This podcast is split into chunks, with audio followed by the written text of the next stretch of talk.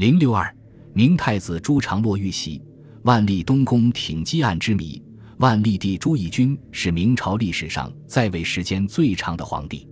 他在位的时候，挺击之案首先发生，挺击的目标直指太子朱常洛。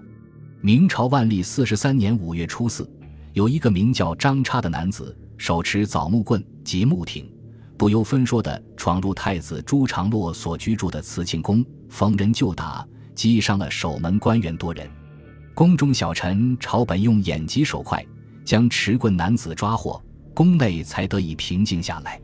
后来张差被捆缚到东华门守卫处收禁起来。次日，皇太子据实上报给神宗，神宗命法司提审问罪。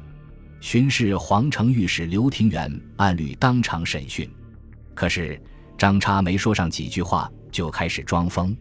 御史再三诱供，张叉也是胡言乱语、乱答一气，惹得审判官不耐烦，只好退堂，把他交给了刑部定论。刑部郎中胡世相等人重新提审，也毫无结果。刑部主事王之认为其中一定有隐情，说张叉肯定不疯不狂，而是有心计、有胆量。最后张叉扛不住了，供认自己是红枫教的成员。说自己是受郑贵妃宫中的太监庞宝、刘成的指使而打入慈庆宫的。事成之后，他们答应给张叉三十亩地。参与此事的还有张叉的姐夫孔道。消息传开后，朝野内外议论纷纷，都怀疑郑贵妃想要谋杀太子，以便福利福王。事情发生后，太子和郑贵妃先后赶来见明神宗。太子朱常洛气愤地说。张茶做的事一定有人主使，郑贵妃则狡辩：奴家若做此事，全家甘受千刀万剐。神宗看到双方如此对立，拍案而起，指着贵妃说：“群情激怒，朕也不便解脱，你自去求太子吧。”朱常洛看到父亲生气，又听出话中有音，只得将态度缓和，并说：“这件事只要张差一人承担，便可结案。”请速令法律部门办理，不能再株连其他人。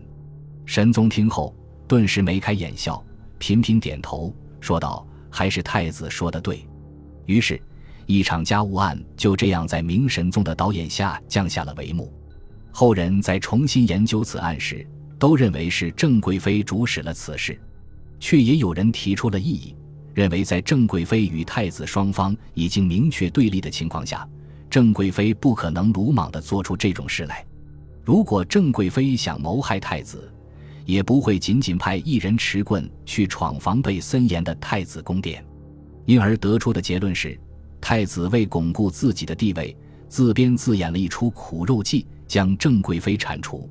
只是因为皇帝的干预，太子才没有得逞。当然，这种说法也无确凿的证据。挺击案因为疑点重重而一直被后世猜测。